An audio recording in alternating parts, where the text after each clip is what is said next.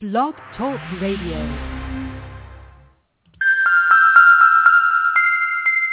Firefly Willows LIVE presents The Amethyst Oracle, Divination with a Queer Twist, featuring your hosts, HiC Lutmers and Charlie Harrington.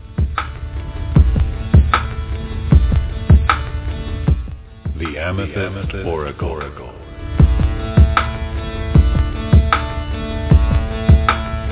Delve into life, death, and everything betwixt, between, and beyond. Between and Betwixt, beyond. Between and beyond. with a queer twist.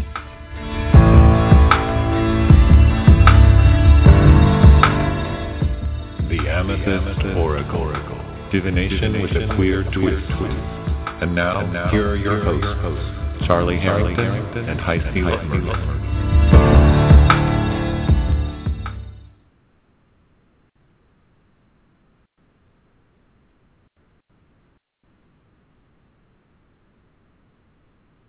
And welcome to the show. Sorry about that. Little technical delay moment there. Uh, as you heard, you're listening to The Amethyst Oracle. My name is Hi C, and I am joined by my co-host, Charlie Harrington. And just give you a little housekeeping, you can find us on Facebook at facebook.com slash The Amethyst Oracle. Uh, you can find the Firefly Willows live website at fireflywillows.com slash live or on Facebook at facebook.com slash fireflywillows. And I will remind you that Charlie and I will be offering live readings uh, in the latter portion of the show. So if you would like to get into the queue in order to um, be a part of that, to get a reading from us, then we would be more than happy to have you join us. And you can do that by either Skyping in from the show page. It's right there above the player, the little Skype button. Or you can call 646-716-5510. And that's to get into the queue for a reading. We'd always be happy to have you like our Facebook page. Feel free to send us comments, questions, suggestions, if there are things that we do in the show where you try out a process or you pull a card for something or you have an additional insight into what the card might mean that has come up, then feel free to leave that in the conversation on our Facebook page and we would be happy to have you join us. Um, if you would like to email us, you can do so at the amethystoracle at gmail.com.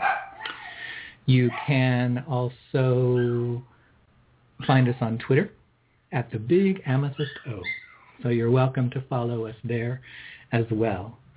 So um, what we're going to be sharing with you tonight, we're very excited about our guest, Rodney C. He's going to be talking about his,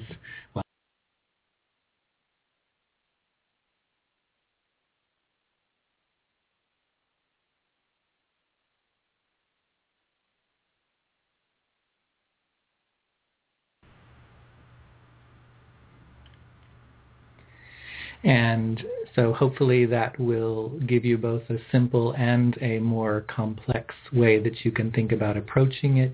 It's totally up to you.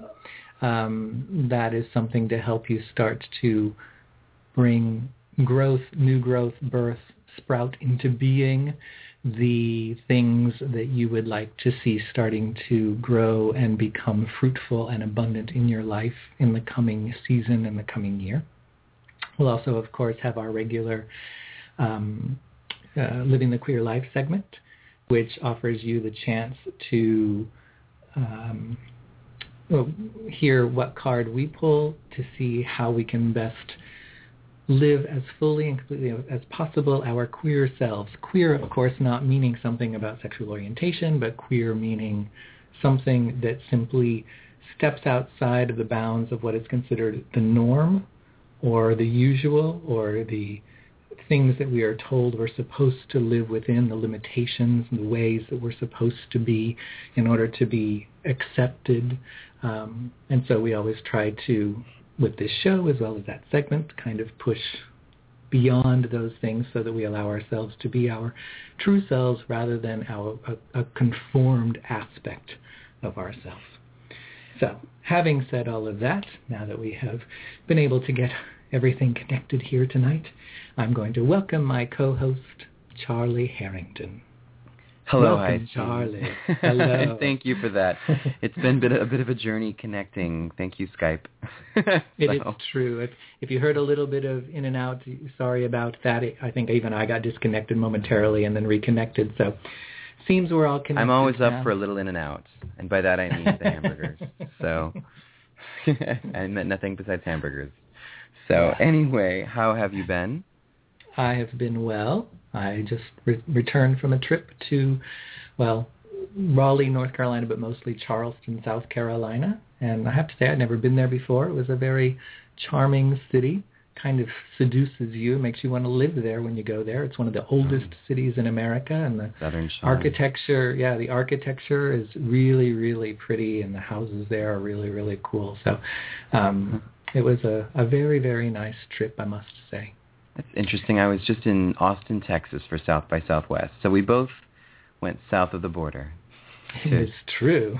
discover something. I don't know what we I'm, found. I'm envious. I, I think South by Southwest would be totally fun. Did you have a good time there? It it was interesting. It was very cool. There's a lot of a lot of podcast stuff going on at South by Southwest, and a lot of it's available, but um, none of it's very spiritual. I couldn't meet anybody. No one was talking about their spirit animals or reincarnation or anything. So um, I guess we're still niche. but no, okay. we're just we're just ahead of the trend. We're just the, Ah, the trailblazers. far ahead. Anyway, but did it's you, uh, did it's lovely there. Uh, no, I, uh, although there's music everywhere, but I had great barbecue, so it all, it all equaled out. So, um, and I'm very excited for this time of the year. Spring is my favorite season. It's, uh, I was a spring baby, of course, so maybe that has something to do with it, but I think it's a wonderful, wonderful time when all of the, the newness that we imagined when it was cold at the uh, winter solstice is really actually coming into full bloom, as it were at this time of the year. And it's a perfect time to check in with tarot. It is. And speaking of spring, as I mentioned in the little introduction period, um, we were going to offer people a little bit of spring magic that they Yes. can do. Um, kind of geared around starting at, well, we have the full moon coming on the 16th, and then just right after that, like the 20th, 21st, I had to look at the exact date, but is spring equinox. So that would Okay. really be the time um, that I think we would consider starting this, Mhm. with the simple version being something that you can do within the three months between spring equinox and summer solstice, or a slightly more involved version would be doing something once a month over the next three months between spring equinox and summer solstice. Um, so you could maybe time it to the full moon, since the full moon is so close to the spring equinox, uh, that you might think about doing it every full moon um, leading up to the summer solstice or the new moon if it's something that you're really trying to initiate, however you decide you want to do that. Um, so shall we jump into that and start to give them a little idea of what it is that we would like to give them Yes, for some absolutely. magic? Um, so this is a bit of um, mandala magic. It's uh, your very good friend and mine, Carrie Paris, does a lot of work with oracle systems and creating beautiful mandalas. And so I think in, in the spirit of that, um, you and I were talking about something people can do. And when people think of magic or ritual, it seems like something you need like an initiation or a letter from Hogwarts to be able to do. But this is very simple. And But I have both just- of those things. Right on. well, you're one of the advanced students, I see. But for the, um, this is something that you can do. You can add as much to it as you like, and it's just going to help you enter into the spirit of spring and the regeneration that's going on around you. All you absolutely need is a tarot deck to do it. But uh, if you're a listener of this show, you probably have a flair for some nice aesthetics. So you'll wanna you wanna make that a bit a bit more more fancy. So um, I, li- I like to think of ha- adding the other things. It's kind of like a meal.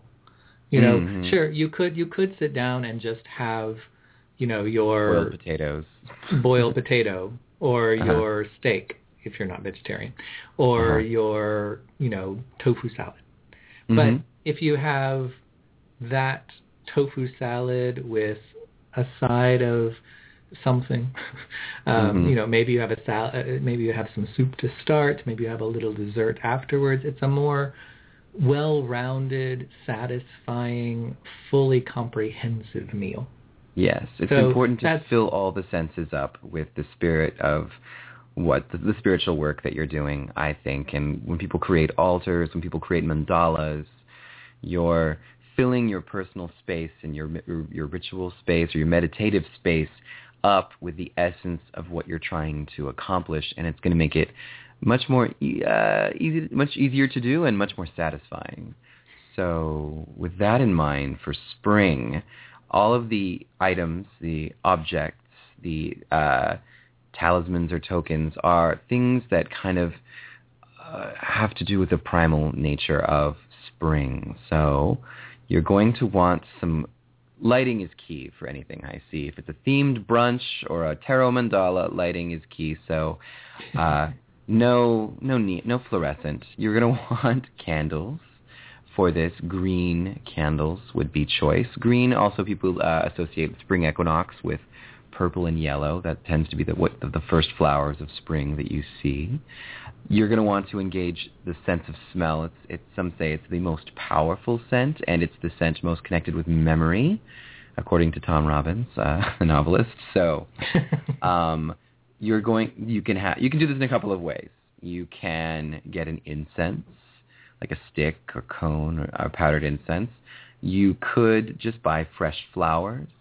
You could use a an aromatherapy diffuser with some water and some essential oil to gently um, waft the desired scent. Um, tr- I picked out for this one uh, narcissus and hyacinth, uh, both because they're spring flowers, but also because mythically uh, they both are connected to some iconic queer beings, um, Hyacinthus, the lover of Apollo, or Narcissus, the man who fell in love with his own reflection and who doesn't. You know, from time to time, it's, hard for me to get out of, to work in the morning some days. Um, I haven't forgot the ladies uh, from the poetry of Sappho, who wrote about Aphrodite and her emergence at springtime. She very clever, uh, clearly uh, references roses, the bloom of Aphrodite, and fennel. And fennel also comes up as a, a um, an herb associated with uh, Dionysus. So having these florals uh, and herbs in er, in your ritual space in herb form, or if, if it's just a scent, will help you. We're also going to use crystals. Some people use crystals um, with tarot mandalas to activate um, the different points established by tarot cards in the mandala in front of them.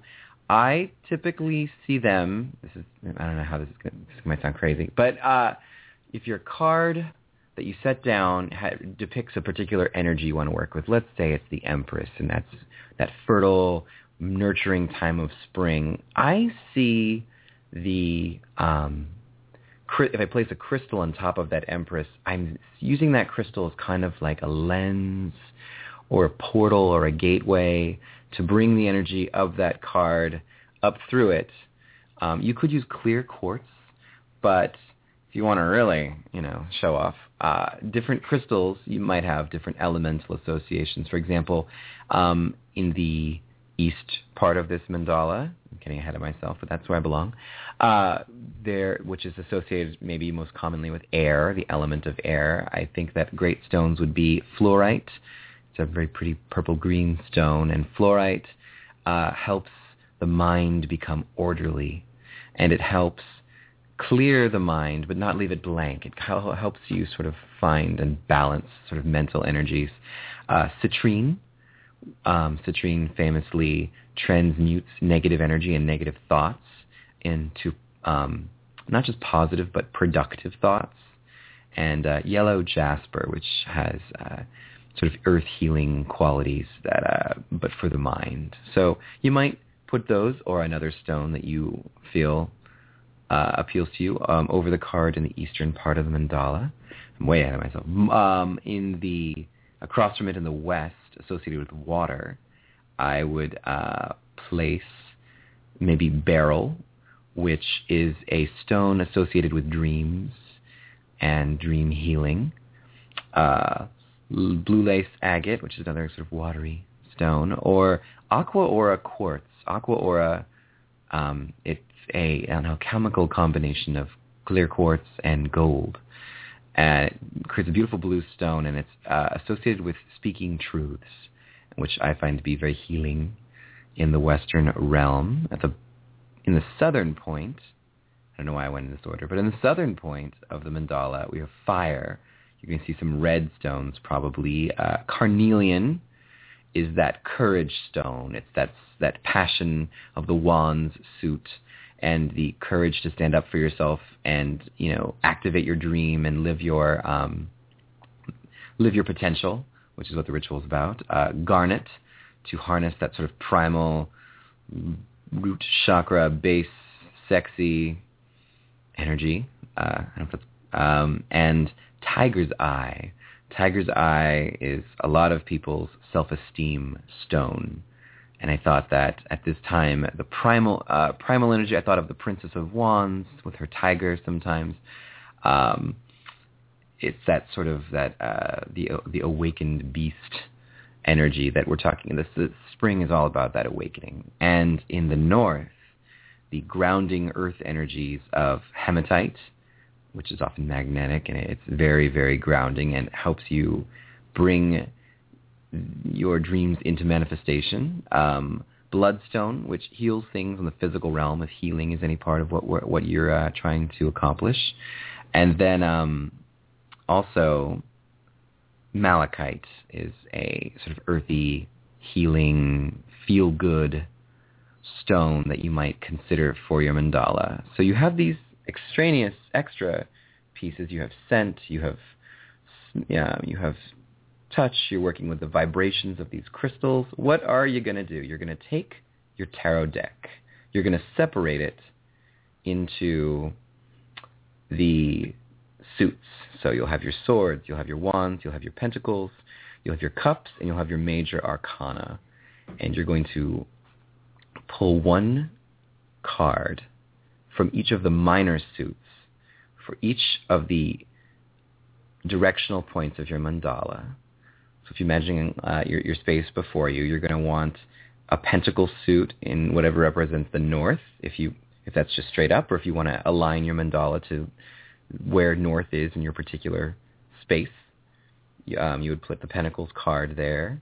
You would put the, I'm actually go in order this time, in the clockwise, going clockwise from there, the eastern, you're going to put the swords card representing the air element um, keeping clockwise. In the south, you're going to put the wands card, and um, in the west, you'll put the cups card, and in the center of your mandala, you're going to place a major arcana card. Now, my recommendation, and I'd like your take on this, High C. I recommend that this be done with intention and that you pre-select a major arcana card to represent what you're hoping to manifest.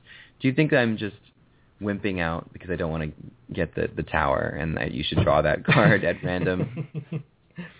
Well, no, I think that for the center card, it's it's it's particularly important to choose the card that you feel best represents that archetypal spring energy.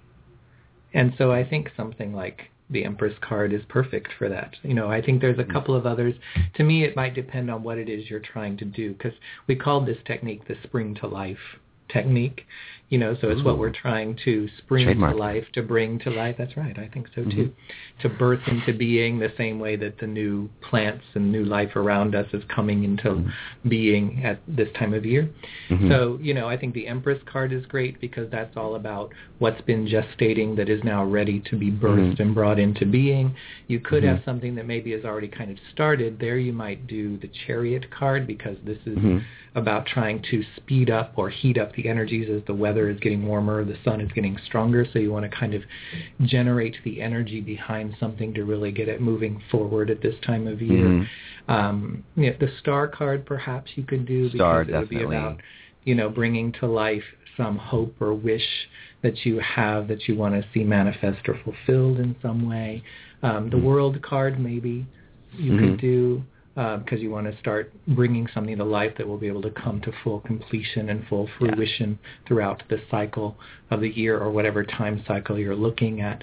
You know, so I think that consciously drawing a card rather than randomly drawing a card is important and trying to really find that card that represents the kind of energy that you feel is needed for something that you're trying to give birth to, bring into being, you know, push out from beneath the earth into the world at this point. Mm, absolutely. And um, it should be the thing you're calling into this space. So let's say you're, um, this should not be rep- a symbol to represent what you're trying to overcome, you know, or, Right. or, or something like, a, a lot of, I think a lot of tarot people, This- if they this- this- intellectualize too much, yeah. Well, yeah, this technique is not so much about how to overcome the obstacles. Yeah. It's more about how to push this up, just like the, the sprouts are starting to come up through the earth.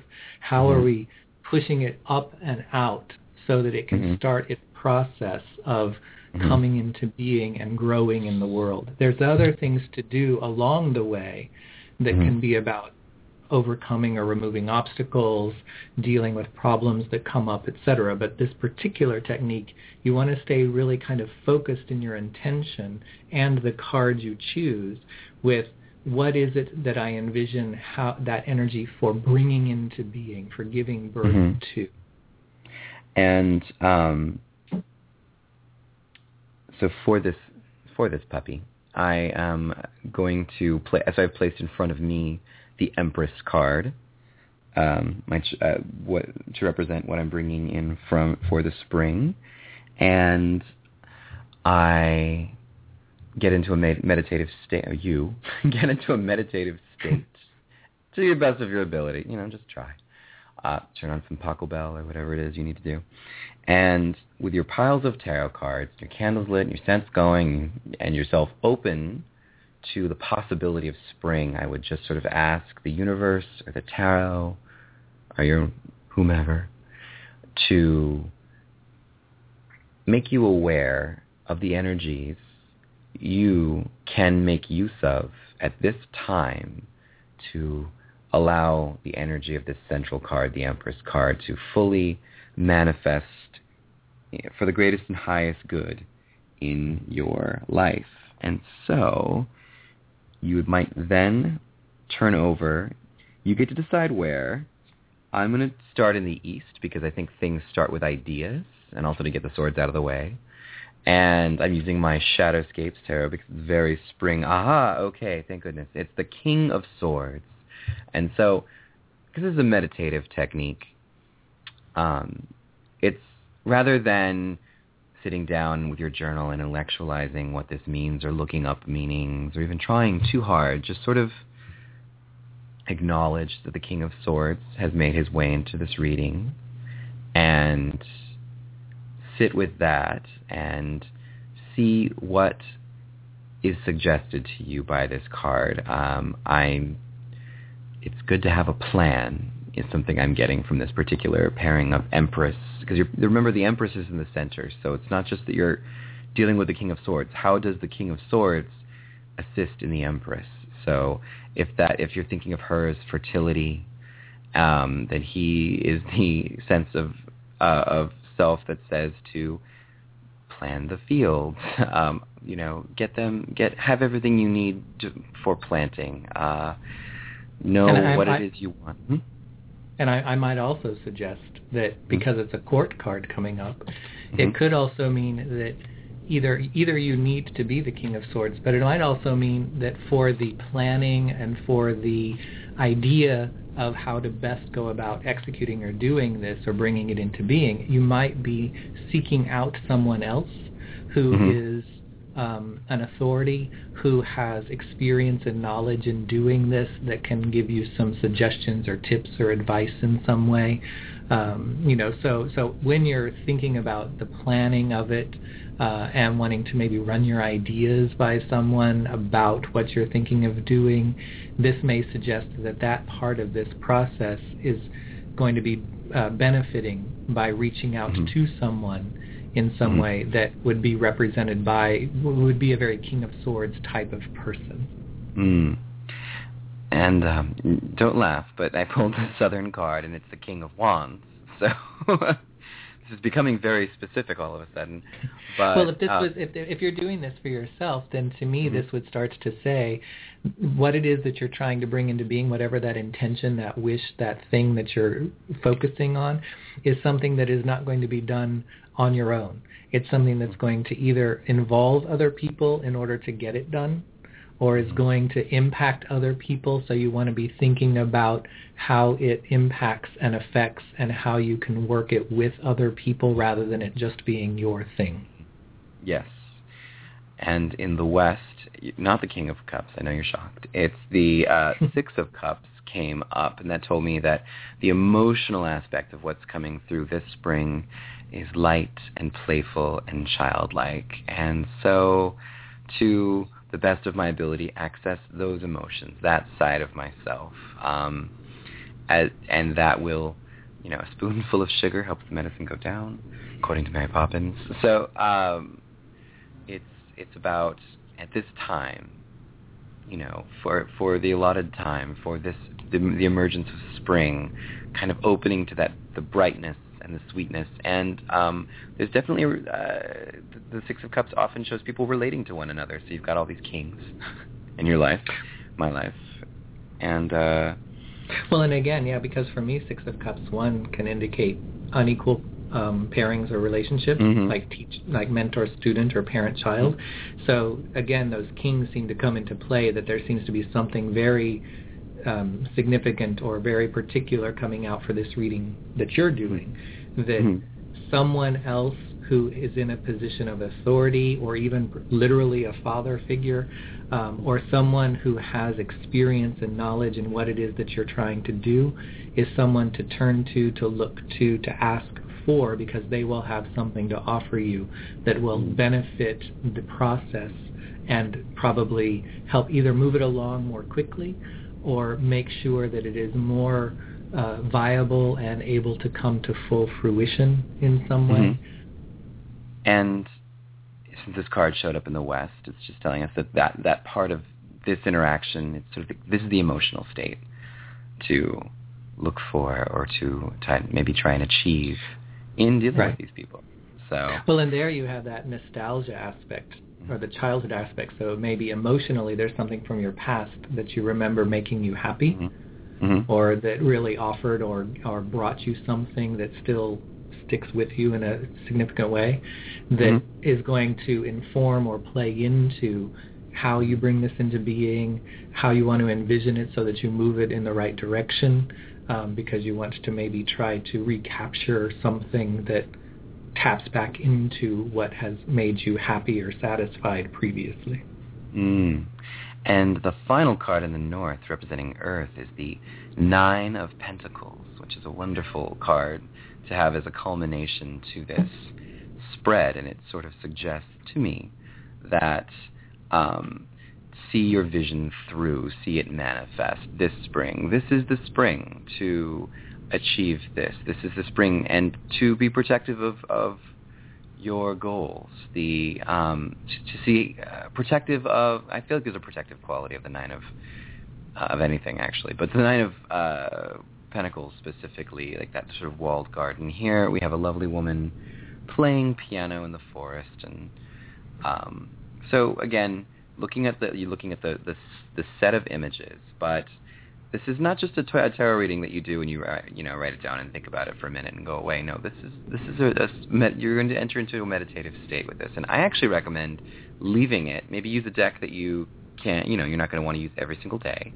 and leaving it and with the objects, with the crystals, with the candles, with the herbs, um, and adding to it, adding to it little by little. Maybe as the flowers of spring in your area emerge, if you're in the northern hemisphere um, adding them to the space, uh, just and returning to it each day and trying to look at it with fresh eyes and see you can you can pull more cards, but I feel like returning to the core five that are laid out will be of use and that will help you to um, grow this and have this this intention come through. On the first day, it might just be regarding it discerning meanings, but then for each, uh, maybe the next time you sit down with it, you're going to give yourself an action item to do between now and June 21st. So uh, I'm just let's pull one. So um, the for that six of cups between now and June 21st, I'm going to go to some place I loved when I was a kid. You know, and to to have a nice emotional experience, like, right. uh, you know, uh, um, the King of Swords, I will read all of my emails. So, you know, whatever. Uh, and sort of add to that, you can take the element, some of the elements with you if you want to make a little mojo bag. Um, you could use the cloth that these are spread out on if you did spread these out on a cloth to join it uh, with some string and it can contain the herbs and crystals, maybe a bit of wax from some of the candles, uh, maybe a little small scroll of parchment with the an intention or an affirmation that you've created um, for each position. You know, again, you can this can be something that can be added to, uh, and this for over a couple of days can become uh, a working meditative altar for you that will help you bring spring. Step into spring. What was it? What do we call it? Spring, spring is actually, to life. Spring, to life. life. There we go. That's the one. So just just to give a, a quick recap for people, mm-hmm. yeah. the the items that you would need are um, a candle or multiple mm-hmm. candles, uh, at least perhaps one central candle that is green to represent mm-hmm. spring and new life. Um, for herbs, you might choose, and you could do one of these or three of these or a blend of these, but you might choose narcissus, hyacinth, fennel, rose. Um, for crystals, for air, you could choose from fluorite, yellow jasper, citrine. For water, beryl, blue lace agate, or aqua aura quartz. For fire, carnelian, garnet, or tiger's eye. For earth, malachite, hematite, or bloodstone. Uh, for the cards, you're going to remove the majors from the deck. Choose the major that represents your intention or focus that best kind of brings that energy in that uh, you feel is needed to bring into being, bring to life what it is that you're focusing on.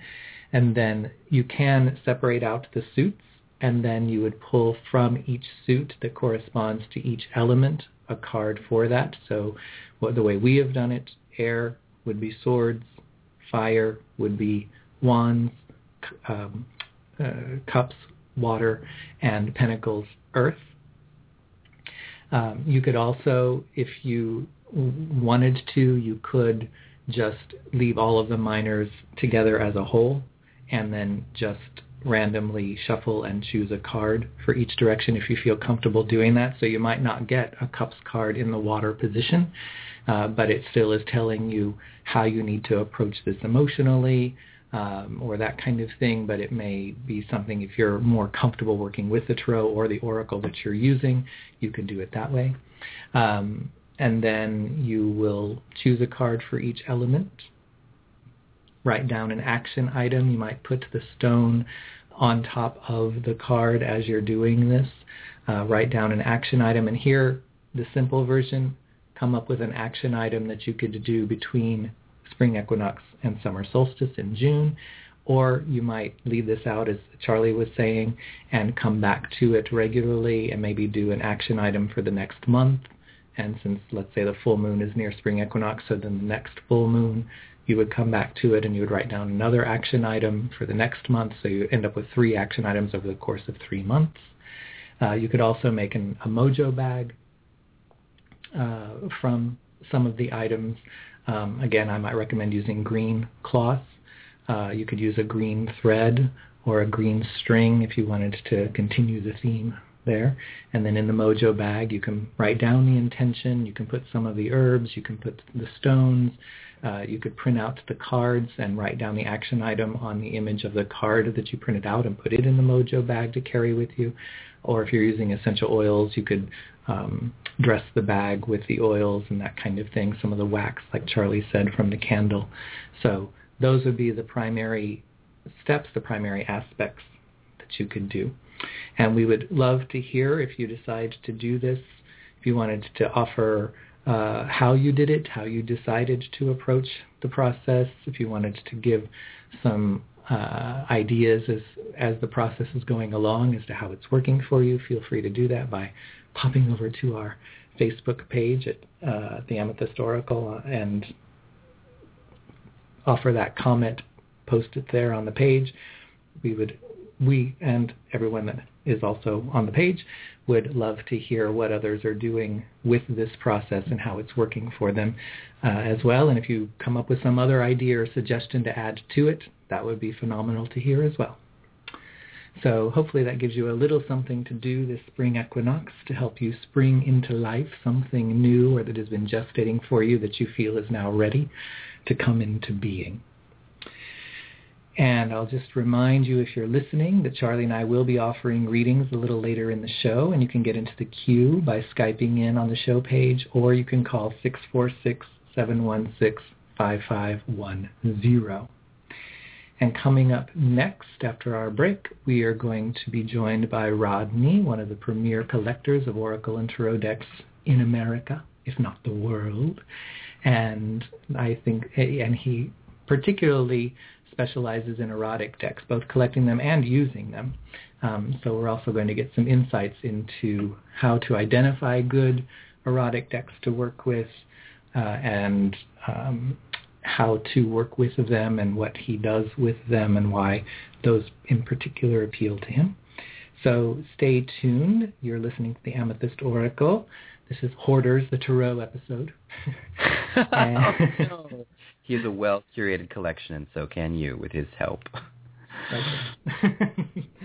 and stay tuned for our conversation with tarot collector Rodney coming up in just a moment. And we will be right back.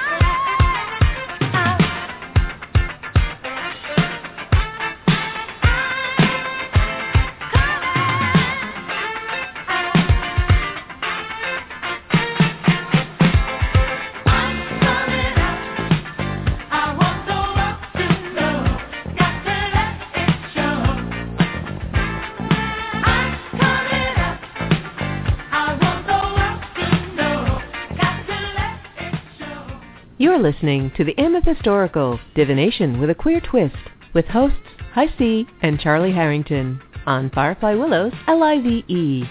Find out more at facebook.com slash the Amethyst Oracle.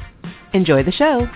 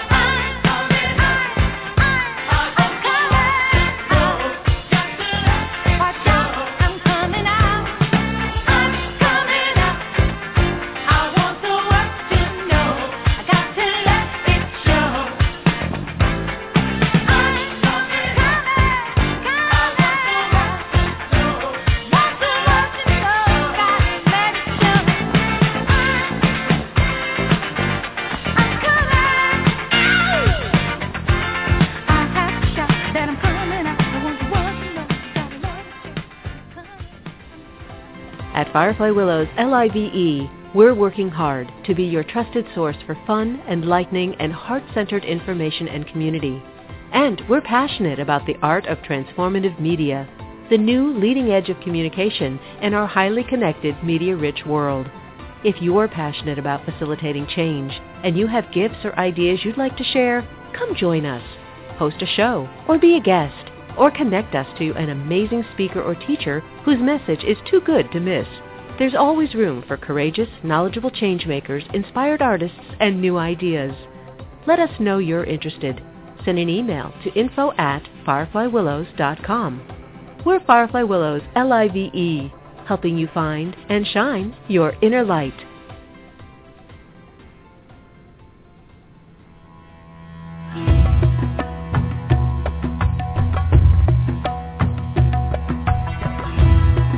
Rodney Carter considers himself to be an eternal student of the tarot and has been reading and collecting the cards since 1991 when he first encountered the Mythic Tarot deck.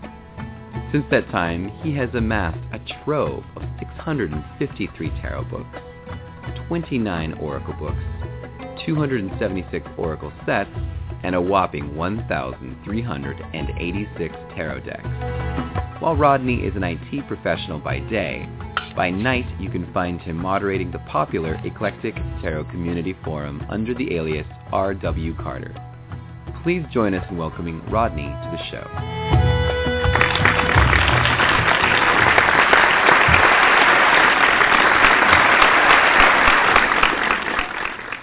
Well, hello, Rodney. Thank you so much for joining us on Hello, the Amethyst How are you? Oracle.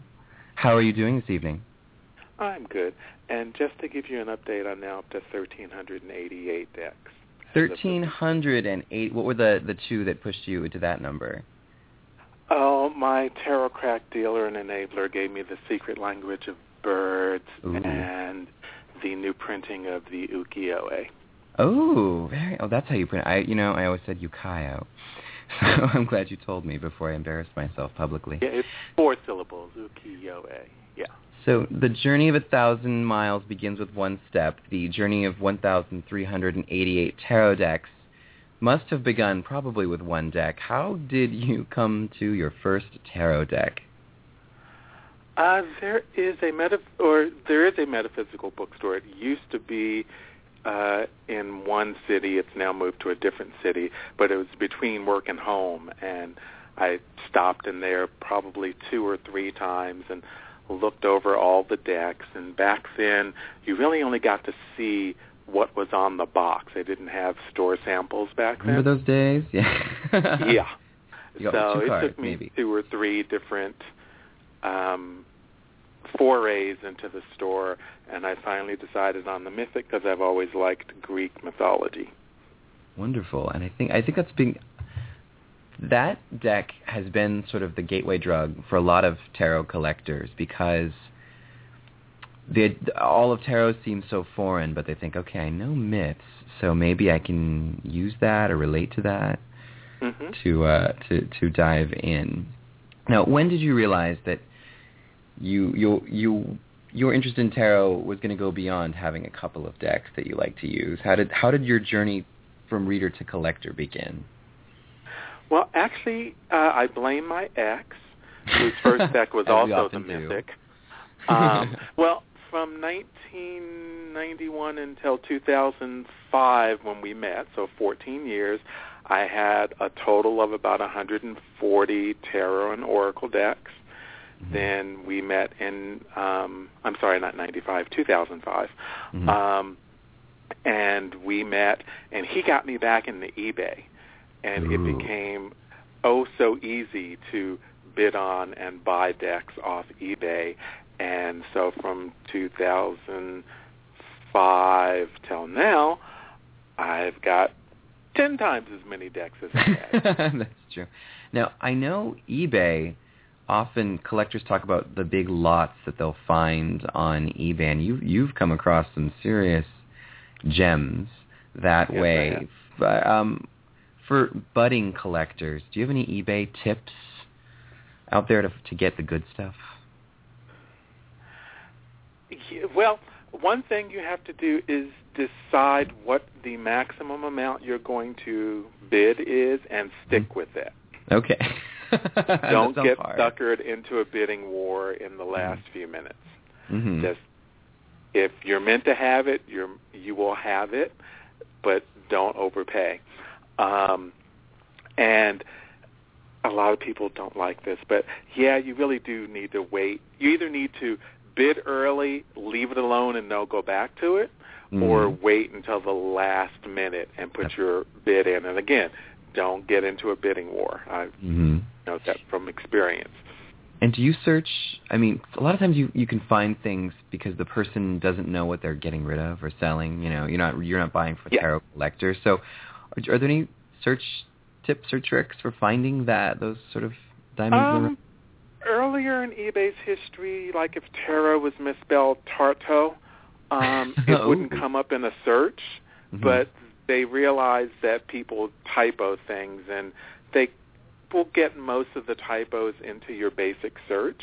oh, okay. Um, what I used to do is I had a defined search on eBay hmm um, that I went back to every day, and I just looked at it every day, and I looked at it from the same browser. So I would look at the auctions that were going to end in the next 24 hours Mhm. and what was newly listed in the last 24 hours. And if you do it every day, you're not looking through 200 pages of listings. Oh. You're only looking through six or seven pages, depending on how many you show on a page. That's a good tip.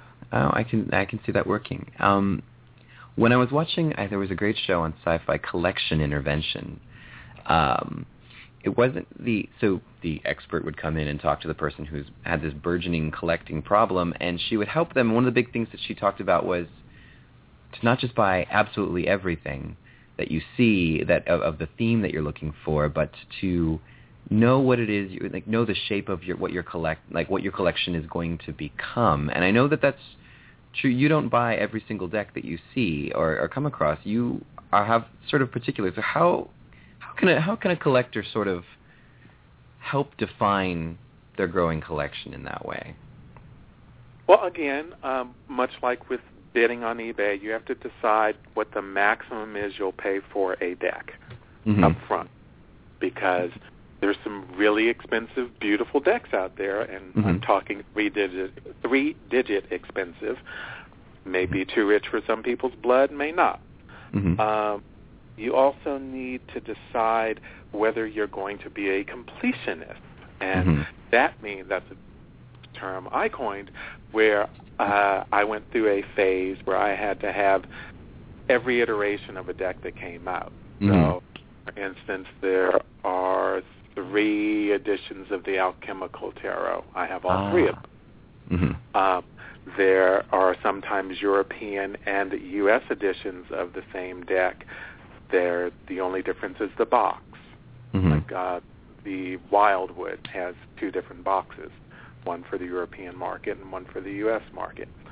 You have to decide early if you're going to go down that road of madness, or Mhm. if you only need one copy of that deck, you can move on to something else. And Um, once you have all those ad- additions, I, you've invented a practice that I found a lot of fun, which is the tarot throwdown that you can do. With can you describe Yeah. that a little bit? Um, so you often with additions, uh, they make changes to card size, card stock. There may be uh, shading differences in the colors. So what I will do is I will, like I, I actually did with the ukiyo-e over the weekend, I took the new printing, the original printing, um, I have a second printing, and I have a special edition second printing, and I had all four of those next to each other and was going through the cards one by one, comparing them. And with the new ukiyo-e, I actually like all of the cards better in the new edition, except for there was one card, and I can't remember what it was now. Um, I think I like the. No, I do like the new Two of Pentacles better because they got rid of the Marseillais style flourish around the two pentacles. Um, I think it was a court card. Uh, yeah, it was uh, one of the queens. Her gown didn't quite look right in the new printing, but otherwise, I like the new printing better. Mm.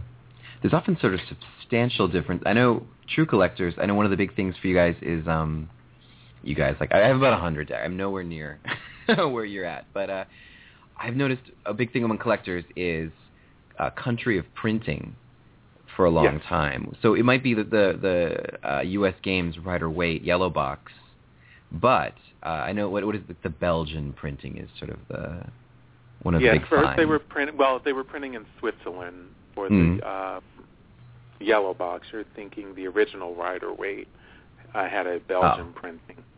Um, so Switzerland, Belgium were really good printings. Then they moved to Italy. Italy typically was pretty crappy printing, Mhm. um, and that's where most of the hard plasticky, overly laminated, horrible smelling yellow box um, Rider Waites came from was Italy, and then they started printing in China, and those are not quite as heavily laminated. Um, I don't think they smell as bad. Yeah, there really are substantial differences. I know when I've talked about this to people, they think, why would you buy more than one copy of the same deck? And uh, there are substantial differences between printings. I know that older Llewellyn printings um, have better cardstock often. Um, like I, I think my like my original uh, Ar- Arthurian Legend, for example, I think has a better. The original had a bit like there's thinner cardstock these days. Is there? I'm not just crazy. No, you're not crazy. Um, from Llewellyn, the Gilded, I have both a first edition, second printing. I think I have a first edition, first printing, and a first edition, seventh printing. And just within between the first and the seventh, the card stock got really bad. Uh, see? so it's important to to ask back. these questions. I'm sorry, Tatty, what was that? Well, I, I'm curious, how do you store and catalog this many decks so that you can keep track of what you do have and don't have that you're still looking for and how you can find something that you want to use? I have an Excel spreadsheet that has everything about all the decks that I have that I can think of, including um, card dimensions. I use metric. About the only Mhm. thing I use metric for. Um, whether strength and justice are eight or eleven. Um, what the court cards are called. What the suits are named. Um, I do a card stock comparison um, with a mid 90s Rider Waite. Um, I have one, two, three, four bookcases full of tarot decks and books. Uh, two bookcases are seven shelved. One is five, and the other is seven. I have some old uh, CD turnstile type racks that are filled with decks. I have a two, four, six, seven shelf bookcase that's filled with oracles. Um, I have my spreadsheet synced to my iPhone so that when I'm out and about, I can look something up. I don't need to have my computer with me. Um, Have you been to any of the other um, big places with uh, uh, um, collections? I know, I think in Belgium there's like a Tarot museum uh, and a Actually, couple of I other have places. not. I've not I done see. any traveling to anybody else's collection that's bigger than mine. Although there is a woman in England I've been angling for for years to be able to see her collection, What- which is What's her number at twice now? as big as mine. Why? Um, she is uh, over three thousand, I believe, and close to four. Hmm. And are are are you are col- collectors like that? Are you all in communication with each other, or do you just kind of know each other by reputation? Is there a Um, special a little club, of a both. special handshake, special shuffle? Uh, there is Special- a special special, there is a tarot collectors forum which I haven't actually been on in a while, um, which is yeah a special community of tarot collectors. And those um, all those headings that you had in your spreadsheet are very useful uh, because so often someone says, "I'm looking for a deck." Oh, God, I remember that there were like the knights were actually I'm just making the dukes or something like that. And Mhm. do- does anyone know? And you're like, okay, let me search my my spreadsheet. Yeah, and I can do that. Um, so for each, for every collection out there or item that people collect, there's there, there's the Holy Grail. Maybe for Barbie collectors, it's Barbie One. What uh, what for for tarot collectors are the Holy Grails that people are are searching for? Uh, I would pretty much say what are known as the PAM decks, PAM A, B, C, and D, which were the early printings of the Rider Waite in the early 1900s. Mm-hmm. You Um, happen to have, I think you have I a have a PAM B and a PAM D.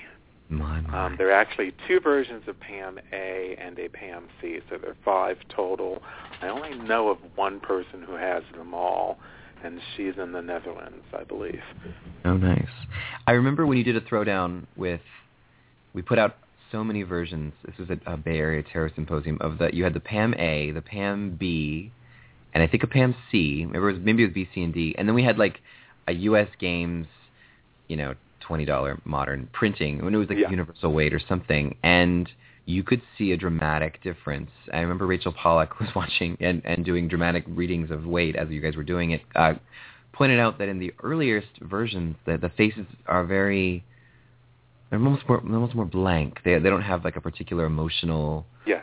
charge to them. And the modern, you know, like the Seven of Swords, for example, in the modern printing, is he's very sneaky and he's got kind of a, a leer that wasn't existing in the Pam ABCD. And Yeah. uh, Would you so a- and would you say that those are also probably the most highly priced uh, decks that somebody would find for sale? Um, generally, yes, because um, they are very rare. They're a hundred years old, um, so they're very rare. Um, many of them have been thrown away. I know there was an eBay auction uh, a year and a half to two years ago where a Pam A with a letter from um, Rider and Sons saying you can return the deck because it had poor quality to get what then became the second Pam A went for six thousand dollars. My goodness. You know, it's interesting. There's a lot of, especially when you when you collect the older decks, you can find a lot of ephemera. A lot of people used to just take notes on the cards of what they meant, and I think that a lot of people really prize those as a because that's that's connecting you to some fortune teller from the past, right?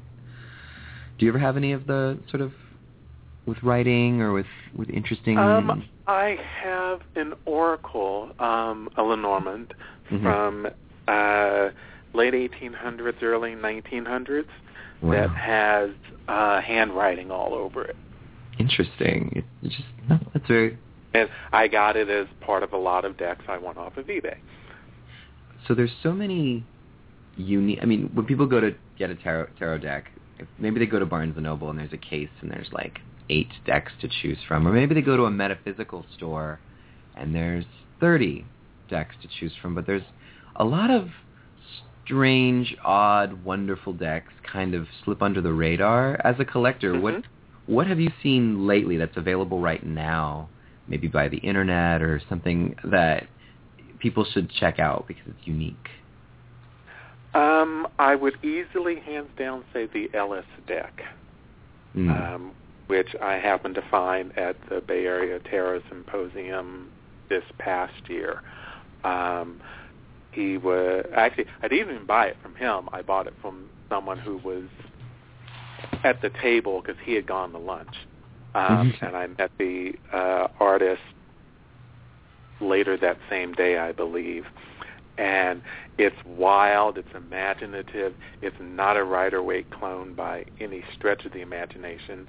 Uh, I'm actually at the point where if I see eight wands floating through the sky or a heart pierced by three swords, or a boat ready to strangle swords in it. somebody. Um, but he has completely original takes on pretty much all of the cards, Mhm. and there are people and there are anthropomorphic animals and there's black and there's white and there's yellow and there's purple people and it's just a little bit of everything and I keep Wonderful. Pressuring him to finish the companion book but it's on his get around to someday list Ah, I see. So the Ellis And that's, uh, one. The Ellis deck. Okay. yeah E L L I S B E C with a capital K I still don't know why it has a capital K at the end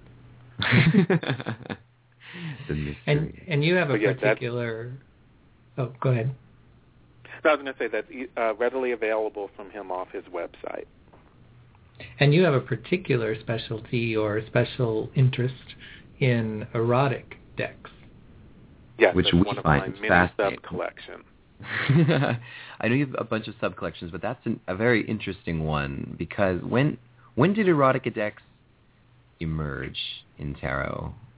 Like, Um, that's a good question. My oldest one, I think, is from 1981. Which is Ooh. also my favorite one. Which one's that? Uh, the Garden of Priapus oh, by Amerigo Folchi. otherwise known as the Tarot of a Penis Garden. Um, it's like the, the the when they it translated into English. Could you describe that deck for for radio right now? like, Uh, lots of naked women doing. Oh, and there's some naked men too, but it's primarily naked women because, of course, he's Italian, Mhm. um, no offense. and they love to draw their naked women yes. um, doing things you probably wouldn't want your mother to see. That's right. There's and there's penises and phalluses everywhere in, in every card, as I recall. It was like it was the theme. Disembodied penises. And Disembodied phalluses. penises, largely. Yes, like the hold wands suit is penis-tipped wands. Mm-hmm. It's well, Um, the Queen of Cups is gingerly balancing herself on a rather large phallus, mhm. while she has her other foot balanced on a much larger champagne flute. Mm. And so a lot of the erotic decks that I've seen have been sort of ways to showcase the art of a particular erotic artist. Um, I'm thinking of the Manara, who does artwork of, of uh, lovely, you mostly women, again, Italian, uh, but sort of erotic scenes, and they sort of picked images from his work that they thought kind of matched up with uh, the the a tarot image. Maybe there's a nun on the high priest card or high, pri- Mhm. or high priestess card or whatever. Um, or I'm trying to think of other. But so some some of the erotic art decks came out that way. Uh, but how are they to read with? That's a good question. Because I know you participate in the Red Forum. Yes. Um, the Reading with Erotic Decks Exchange, which uh, is kind of monthly, Mhm. um, where whoever signs up, we're paired off, and if there's an odd number, those three people, uh, three people are assigned, and they do a round robin, and we read with erotic decks on usually mundane questions. They have nothing to do with sex or relationships Mhm. and uh, the Garden of Priapus is my deck of choice. I usually will give my partner a choice of decks, and if they say, "Oh, pick whatever you want," I'll go to the Garden of Priapus. Let's all go to the Garden of Priapus. yeah.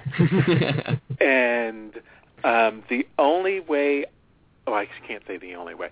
The way in which I get my most successful readings is not to try to apply quote unquote traditional tarot meanings to the cards.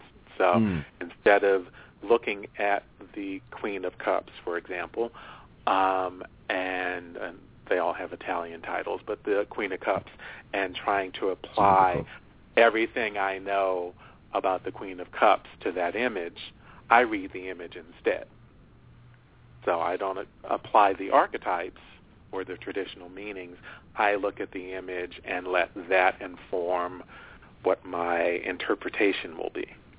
Before that forum existed, I I thought of the uh, the, the the more raunchy decks as kind of my fun little like fun to look at every once in a while.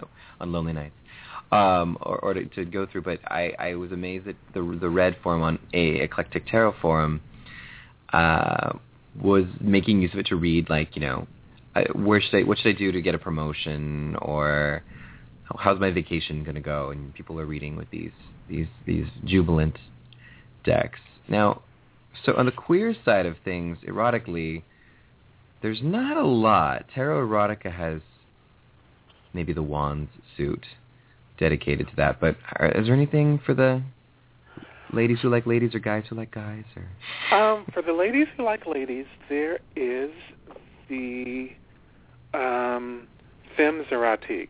So Le Tarot de Femmes Erotiques, or mm. it's got a different name. The Bohemian. Um, no, I guess that is it.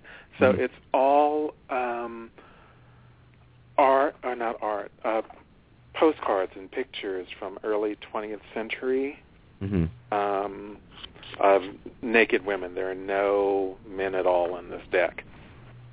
And I actually got this at a Bay Area Tarot Symposium a few years ago. So got it's late, ni- late 19th, early 20th century. Um, and like the fool has a naked woman sitting on a bed kind of looking up at the sky and they have keywords on them or I guess interpretations keywords. So begins life's adventure is the term under that card. Mm. And um, the deck creator said someone told her that you can also use the deck as an oracle, which they call the Bearded Lady Oracle. So you randomly pick a card, and if you see pubic hair, it's a yes, and if you don't see pubic hair, it's a no. oh, wonderful. So but how there's how would nothing. you? Hmm? Go ahead.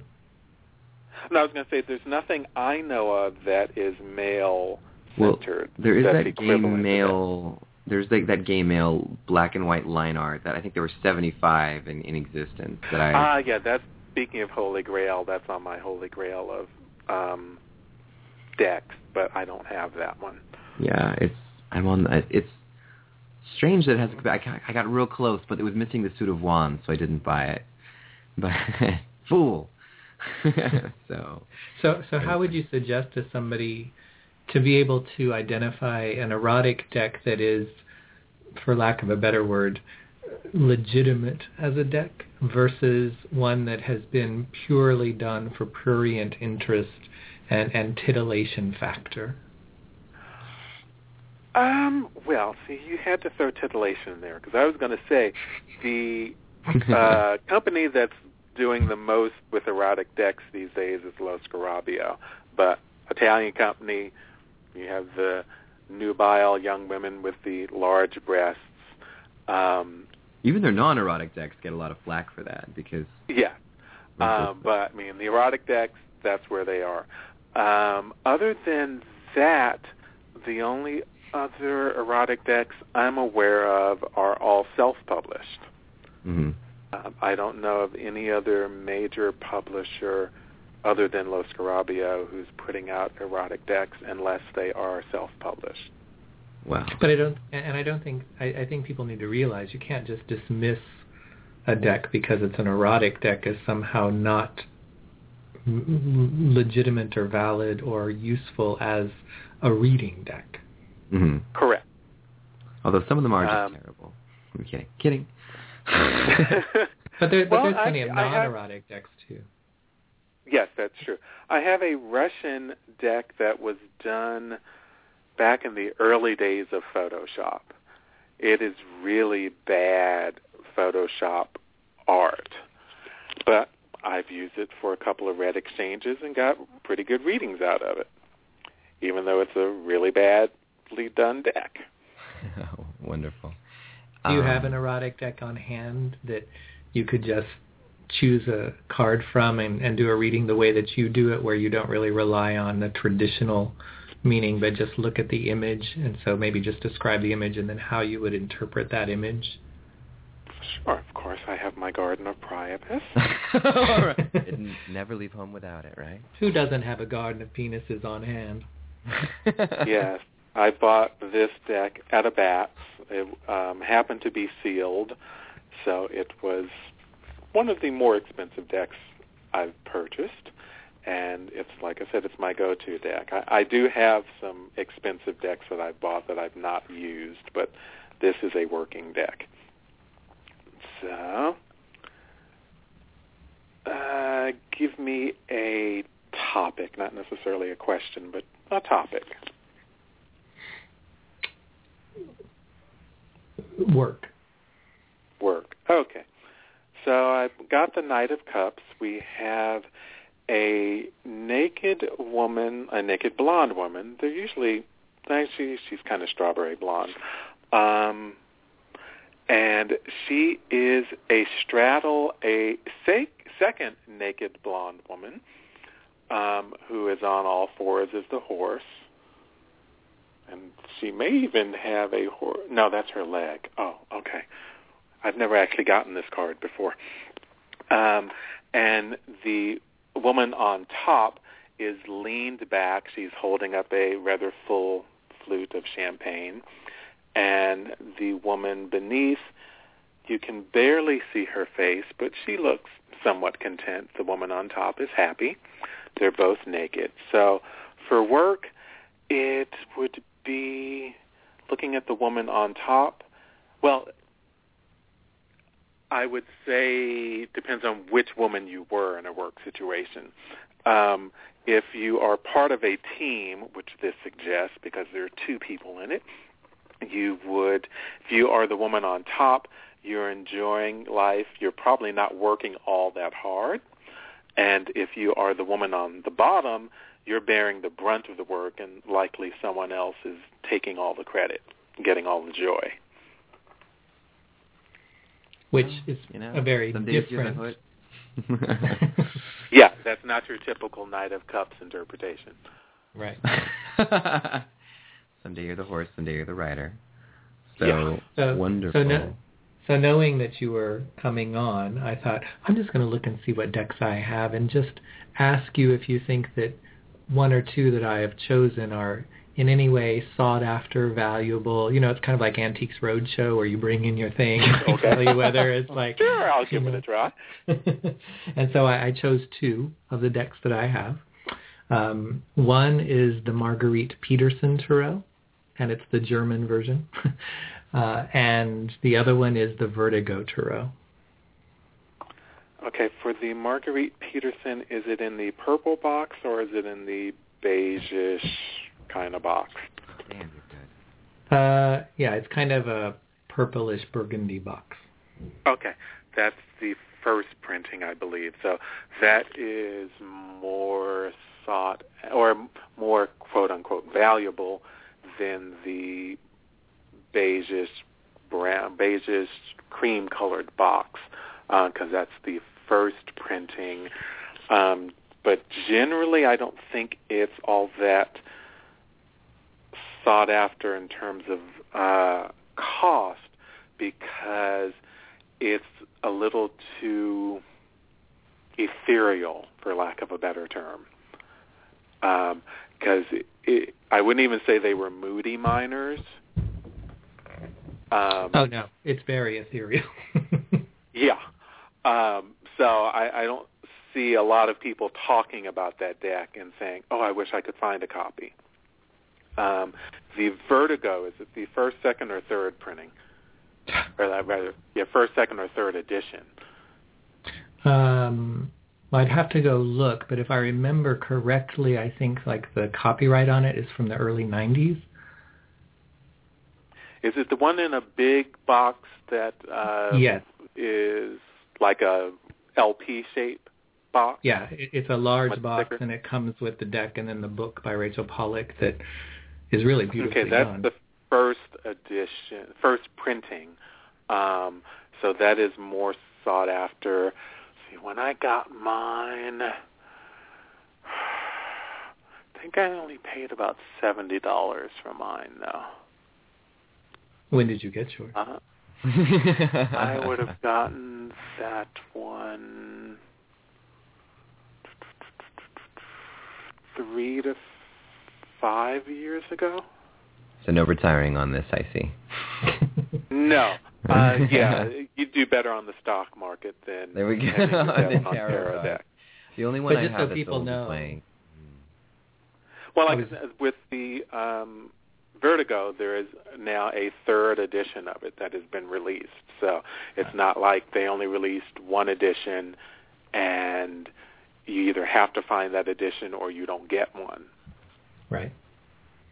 And just so people know, the Vertigo Tarot is done by Neil Gaiman based on the Sandman series, and then the book was done by Rachel Pollack. Lovely. Yes, I, and all three editions of that book are in type print, so small. I, yeah. Yes, it's true that it's laid out in such interesting. I mean, it's shaped. You know that that it's not just straight lines of text. It's like curves and Yeah, but you need a magnifying glass to read it. Ah. At least I do. the um I've noticed so my my oldest deck is a Nap Hall from the 1920s Yeah. that I'm very very happy with it's it, but I I cannot bring myself to actually read with that I kind of just take it out and look at it and just sort of There's lock a all the new doors. edition of that deck. Oh, coming out soon so I can read with that one. Yeah, it's actually um, already out, and they changed the name of it. It's not called the Nap Hall anymore. It is called the Revised New Art Tarot. So, I've note I've noticed when I the, the only vintage deck I, I, I bring myself to read with is the um I love the University Press printing of the Rider Waite that y- we did a throwdown once. It was wonderful I like to see the different Yeah. printing errors that actually were in every run of the cards.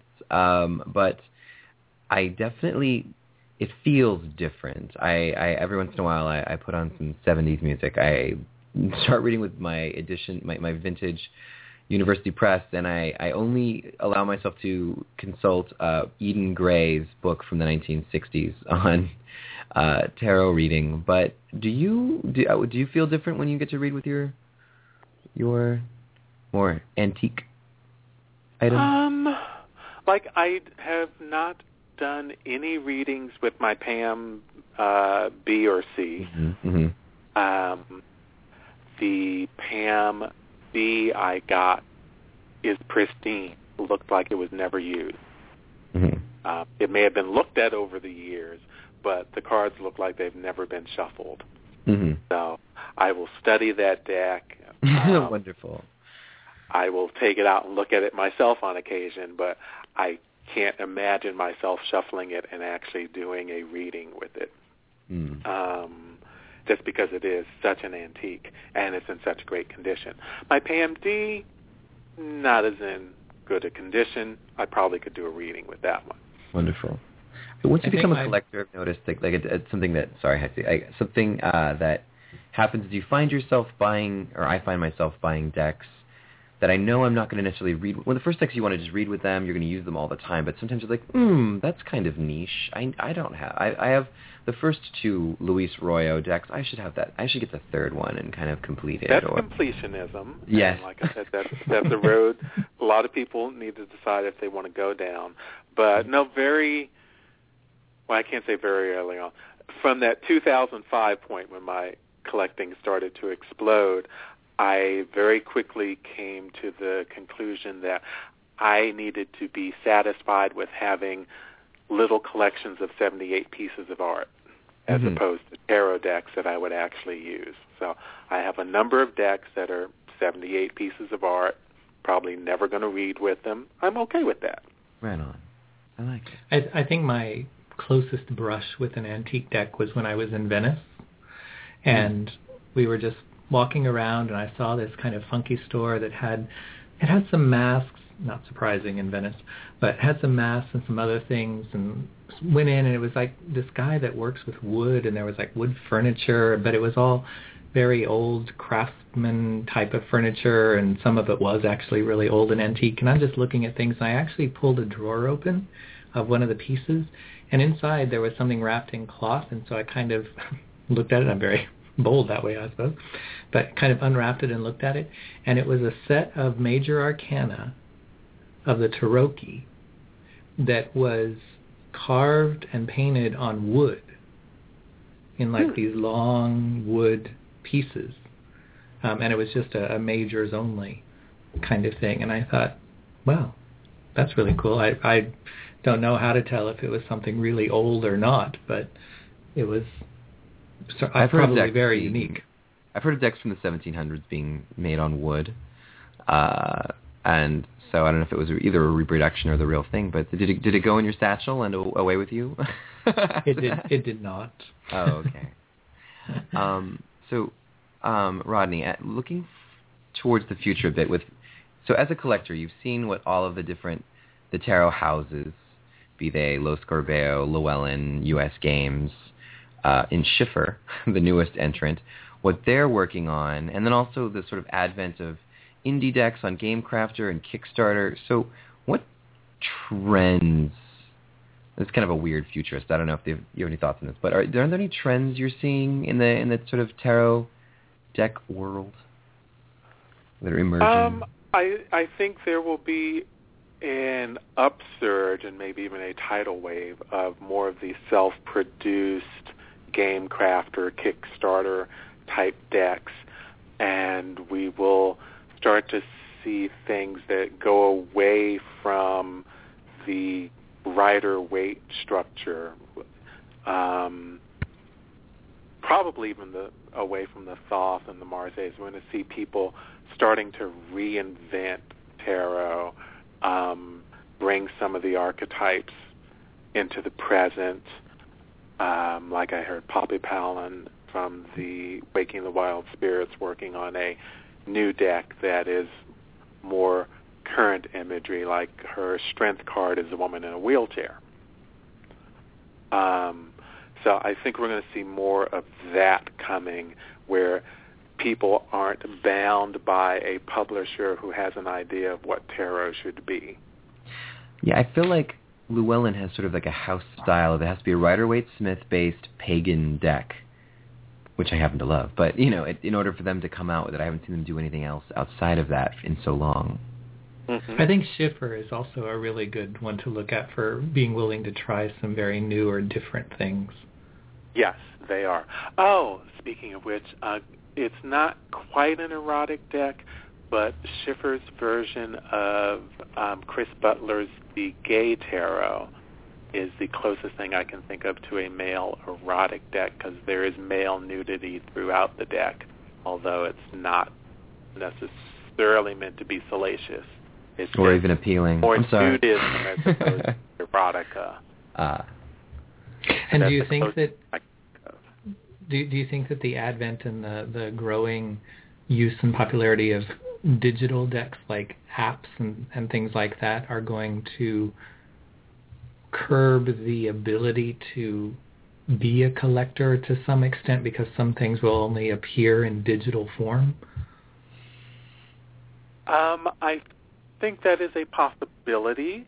It's not a road I'm going to go down because I'm an old fart, and uh, I like my tactile sensation. I don't get that tactile sensation from a digital deck. I want 78 pieces of cardboard with ink and some Mm. degree of lamination on it. Um, that's just me though. But I like I don't have a Kindle. I I want my tarot books to be books. Hmm. I want something to touch and look through and if I want to highlight it, I'll highlight it. Wonderful. I remember, I remember when uh, the Touchstone Tarot was created. Uh, I'm blanking on her name. Maybe it's Kat Black. Um, She she was originally creating it for iPads and the DS at the time and uh, mobile phones, and she had she sort of created it with the intention of never making a deck, and then her her fans kind of revolted a little bit and told her she had to come out with a uh, a physical deck for it, which I think came out before the app. Yes. So- I would be curious if you would see that kind of revolt now because people have gotten much more used to iPads, iPhones doing things on a screen um, and more comfortable with that interaction of things on a screen now that I wonder if there would be that much of a revolt if somebody decided to do a digital only deck? No, I uh, there are. Can't think of one off the top of my head, but I know there are a number of people who will buy the app version of a deck for two ninety nine or five ninety nine, which is a lot cheaper than buying the physical version, um, and take that for a test drive. And do I really like the images? Mm-hmm. Well, if I only paid ninety nine cents for it, and I don't like the image, whatever. I'll get rid of the app. I didn't spend twenty dollars um, on a deck, or even forty or sixty dollars on a deck that I then don't like. Right. So um, it's a good way to test the waters with a deck. But again, like I said, I like my tactile sensations. So I want my deck. I want to be able to shuffle it, and I um, riffle and bridge. I don't actually bridge the um, Priapo, but that's the only deck I don't bridge. But I do riffle it. It still looks new. So, as we near the end of our conversation here, um, I wanted to ask about something. I wanted to, before doing that, just make sure that Charlie didn't have anything else that he wanted to uh, ask about before going into that. Did you have anything Oh, else had- you want to ask? I did have one last thing. So as a collector, Rodney, with certain publishers or creators creating special editions or grand editions of decks, I'm Mhm. like Ciro Marchetti or Magic Realist Press, do you as a collector love that because it gives you something else, something that's a bonus, or what do you think of that? I know it's getting some flack, but I, I'm, I'm, I could, I don't know, I could go either way on it. Um, it depends. Like uh, Ciro Marchetti's uh, Gilded Tarot Royale, he went full circle. He went back to the beginning, took a deck that's really popular, and in my opinion, made it that much better because in 10 plus years, his skills had developed as much as his knowledge of tarot had developed. So the Gilded Tarot Royale is what the Gilded should have been. So uh, why Llewellyn did, decided they didn't want a piece of that, that's okay. But I have a copy. It's a great deck. Um, I do have gold and silver versions of Magic Realist Press decks. I I have used my um, silver Bohemian Gothic. I don't know that I've actually I know I haven't used any of the cat decks um, that came out in gold, and uh, they did one other gold deck um, that I'm blanking on right now. Oh, the Victorian Romantic. Um, I bought that one used because it had already come and gone by the time. Actually, no, I think it came out right as I discovered Aeclectic, and I wasn't paying attention to that yet.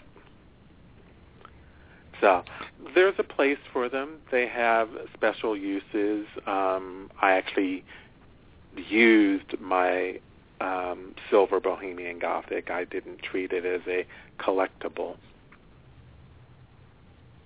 Wonderful. So, so on a tarot theme, but very different. Um, I'm going to play something for everyone to hear, and Ah. then I would like for you to explain how it is that what we're listening to is actually your name. Okay.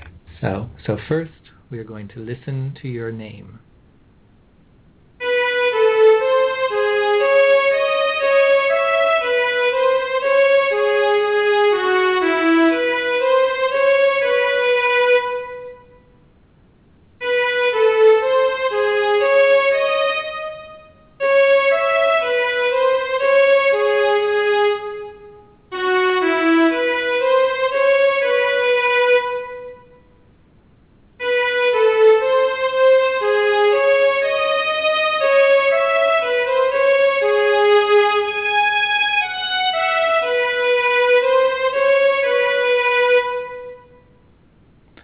Explain how it is that that musical correspondence is actually your name in music? Yeah. So Mary Greer um, wrote a book back in the late 80s called Tarot Constellation, and she has actually updated it and reissued it as Who Are You in the Tarot? And one section of the book tells you how to associate the letters of your name not only with the major arcana, but also with musical notes. And so I did that, and I had tarot constellations for 20 plus years before I actually delved deep into the book. And um, so I did the letter to musical note association, and then a friend of mine is actually a musician, so I had him create that file um, that he played it at two different speeds, I believe. So that is my entire name as musical notes that have a tarot connection because each letter is associated with the major arcana and with a musical note. So any tarot enthusiasts out there, if you want your own personal theme song that is unique to you, get Mary Greer's book, find those musical note correspondences, and then get to playing. Get to playing. Thank you. Well, well, Rodney, we want to say thank you very, very much for taking time to share your collection with us. Oh, you're uh, both quite welcome. so uh, all, all the budding collectors out there can take this to heart and sort of shape their large, cumbersome, completionist, expensive. yes, and the other thing, when you get to a point where you've got a lot of decks, storage. Storage. Yes. Take things that you can use in other ways. Like I said, I have old CD turnstile racks. Mm-hmm. They hold decks very nicely. Right on. So it's a DIY solution. Thank you so much for being on the show. Really appreciate it, and I hope to visit your collection again soon. You're always welcome. So are you, Heidi. Thank you very much. And stay tuned because coming up we will be having our Living the Queer Life segment. And we will be right back with that after this break.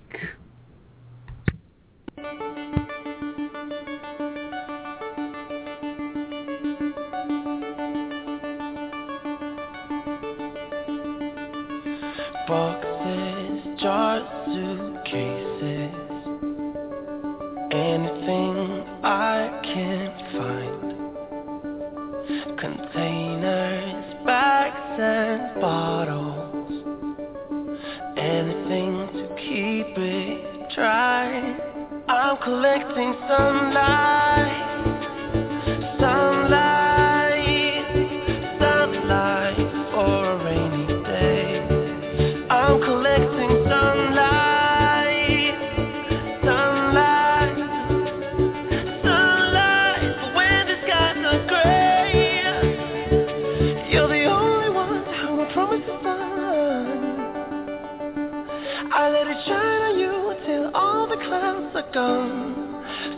Collecting sunlight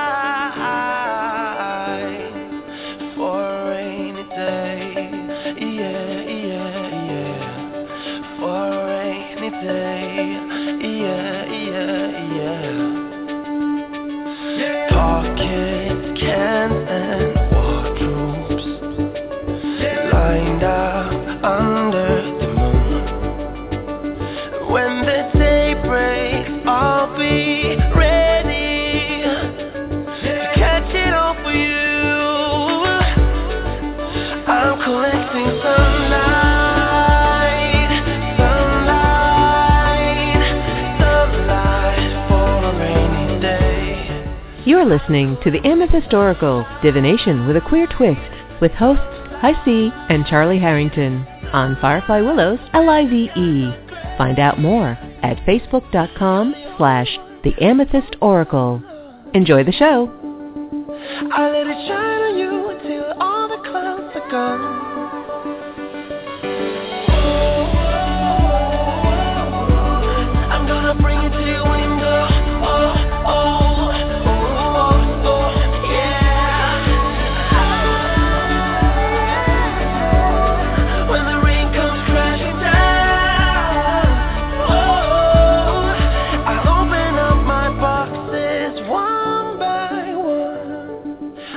open up my boxes one by one.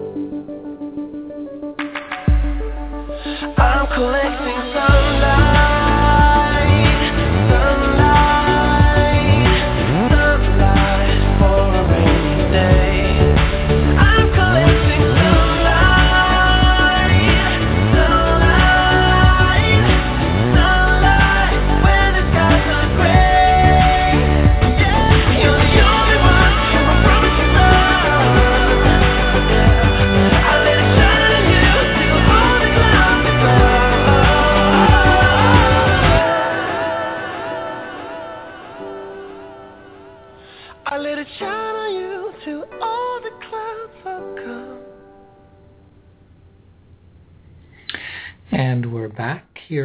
here on the Amethyst Oracle with myself, Hi C, and my co-host, Charlie Harrington. Hi there. And hello. And we have reached the point in our show where we do our monthly Living the Queer Life segment, where Charlie and I each draw a card to see how we can best fulfill and let our queer light shine. Uh, and so, well, when I was pulling my card, my thought for this particular month, tying into our first segment with the spring magic, um, was to see what is it or how is it that we need to be springing or bringing to life at this time of year during this particular month um, in order to allow our queer self, our self that is our true self rather than the one that tries to conform to who we think we're supposed to be or who we're told to be during this time. So I have my card. Charlie, do you have your card prepared? I I wondered who we should be at this time, and I pulled it since I've used the used the, the very hunky gods and titans deck before. I decided to go for the goddesses and sirens. It's all lady companion deck. So I see. Well, I will tell you that the card that came up for me is the reversed Hierophant card.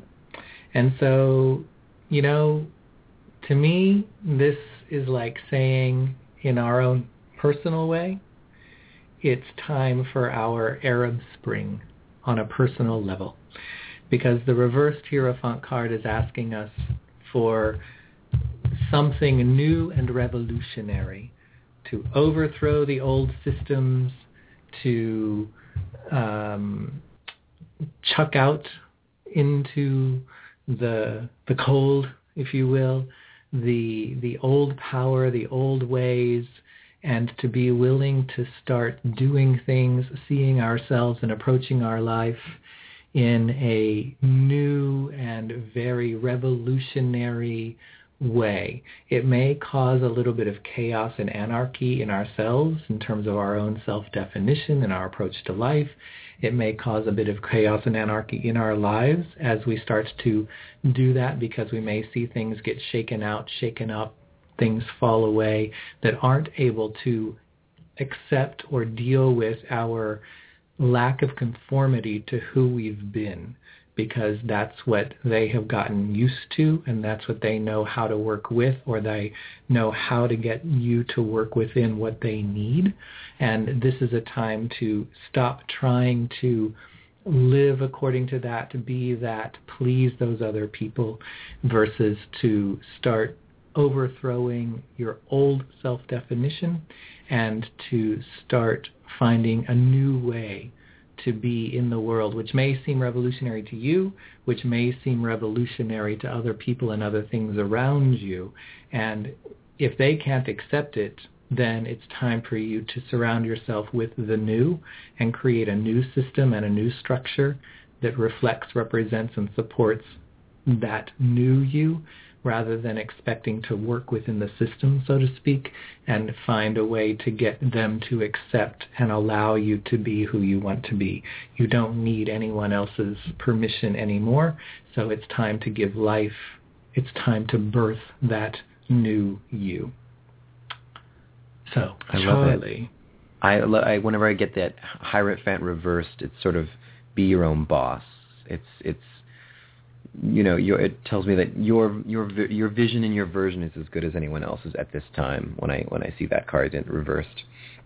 So from the the the card from the goddesses and sirens really goes nicely with that. The, the card is Andromache, which when I looked at it, I thought this doesn't look like Andromache. Um, she is wielding a golden bow and she's fitting an arrow to it uh, and she's crying out sort of a war cry.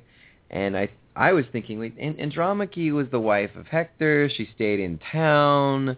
She got conquered. They shipped her off to be with some guy. Her kid was killed. How is this Andromache? And I read the uh, description. Andromache the name originally was the name of an Amazon queen. Um, her name means uh, either man fighter or subduer of men. And um, just for the purposes of this this reading, we're we're, we're interpreting that men to be uh, the patriarchy or sort of overculture, because in ancient Greece, the Amazons, um, to the best of our knowledge, were sort of mythically representing these this sort of a society living apart from what was the norm, which was sort of male controlled, and the description. Um, uh, of Andromache that the deck provides is about um, healthy fierceness.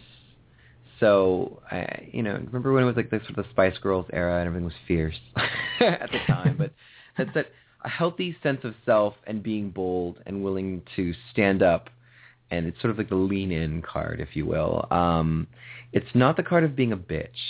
Um, some people don't know how to like.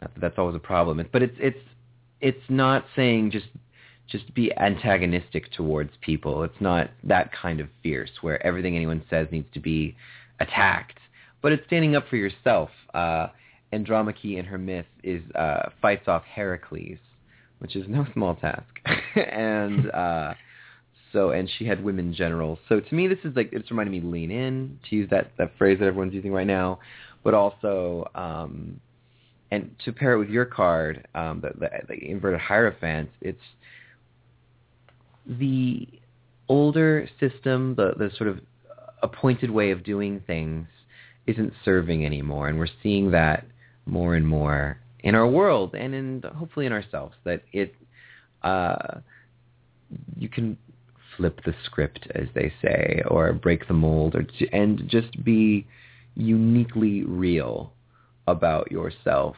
and that um, when you can do that without shame and even a bit of bravado, it's wonderful and healthy and uh, it, it, it, can be a very satisfying feeling. So find your Amazonian war cry, you know, find your, your inner uh, Lynda Carter and uh, conquer the patriarchy one day at a time. Well, and I think that they do go together very well because Yes. reversing the Hierophant is very much overthrowing the patriarchy because the patriarchy is the system and the structure Mhm. within Yes. which our society and basically Western society at least, um, if not more than just Western society, kind of lives under and has for a long Mhm. time. Yes. Um, and I think that, you know, and what you said I think is very important as well, that that's not the the bitch card. And standing up for yourself is very different than Mhm. being aggressive towards someone else. And it makes me think of in, in the patriarchy, especially from certain religious traditions, you have this idea that women are supposed to be submissive. And when when when a woman chooses not to be submissive, it doesn't mean that she's being a bitch or she's being aggressive. It just means she's saying, I'm not going to be less than and I'm not going to live in the shadow of.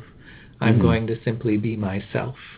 And so this, like you said, seems your card seems to be the war cry for us to be Mhm. willing to do that. And I think that the reversed Hierophant card Mhm. says that, well, when you talk about like what's going on in the world, I think the world has given us a very good um, broad vision of what that looks like in terms of Mhm. overthrowing the old power structures and the old way of doing things and that those aren't working anymore and to not back down just because it doesn't change overnight or because the old power structure which could also be a habit that we have or a Mhm. pattern that we fall into you know just because the old thing isn't able to be overcome in one night doesn't mean that we give up and think, well, Mhm. that's just the way things are. You know, we've seen the example and we've been given the blueprint of what it's like to be fearless in the face of fear. And so it's time for us to be willing to do that in ourselves and in our own lives. Fearless in the face of fear, meaning not to be afraid of, well, we may have the fear of being judged, of being not accepted, but to be fearless and to become who we know we want, need, or should be instead of backing down because of that fear or because we get judged or a critical remark aimed at us once hmm that we suddenly say, oh, well, people haven't accepted the new me, so I better back off and just try to, you know, lay low and kind of be what they expect me to to be right now. Yeah, and I think that tapping into the the mythical archetype of the Amazon is a powerful way to experience that that energy to kind of give yourself the vessel that you can fill up with yourself. If I'm making any sense, um, like uh, the Amazon has always been sort of embraced uh, by women who are empowering themselves. I'm thinking, I, I, I definitely think of you know the queer women's movement of the 70s, 80s um, embraced the both the Amazon uh, archetypally, but also the the symbol of the labrys, which was uh, an axe. It's a double-headed axe, which means it's an axe that's symmetrical. Um, there's a blade on each side, and that was a powerful symbol of women's liberation, and especially queer women's liberation um, and spirituality for a long time. It comes from the ancient Minoan culture, which sort of predates what we know, what we think of as more like the patriarchal Greece. And I think it's a resonant image uh, with uh, of the strong woman, um, and not the sort of strong woman from a male gaze or patriarchal point of view, which is more of like the femme fatale, who's fun too. But uh, so Wonder Woman, you know, as an iconic, the, the, the Amazon uh, character, or, Xena has sort of Amazonian qualities, and I think that's why those characters really resonated with culture of like the empowered woman. I would even say Buffy, especially in the um, to geek out for a little bit in the later seasons, where she overthrows the very patriarchal system that she belonged to, and became her own woman, and also empowered other women around her. Um, and you know, you know, sort of anyone, male or female, I think, can embrace that Amazonian spirit. Well, and, and I think that it speaks to something you also said that that idea of the the mythical Amazon uh, woman kind of living outside of or set apart from the norm or the the, the majority over culture, if you will. Uh, Mhm. and that that it may be time for us to be willing to accept being that, either to step outside of and away from the world, the culture, the people that we are used to being in, but may be holding us back from being our true selves. But also to know that that may mean we won't feel like we fit in to the larger society, and that we have, you know, like uh, uh, from a, you know, a lot of times you hear with in the gay world of people where you have the the family you choose versus the Mhm. family you're born into. And at that point you've kind of come to the acceptance that I'm not going to fit into my blood family. But I'm okay with being outside of that and then choosing to create the kind of family environment, etc., that I do fit into, even if that means that I'll never be a part of my birth family, which is more what the culture would say we need to be in order to be happy or what it's supposed to be or you know that kind of thing. Um, So I think that that may be what's springing to life right now, or, or what is trying to kind of be birthed within us is the acceptance of who we are and the willingness to not have to fit in necessarily to the larger society or the larger group or simply the group we've been a part of if that means that we are sacrificing, diluting, or losing a part or all of ourselves in the process. Definitely. So that take it to the streets, kids. Try that, be that this spring. Maybe if any of that appealed to you, um, include it with your mandala exercise or add some of that in. Um, Well, yeah, because I think that emerges. it is it. Say the name again. Is it Andromica?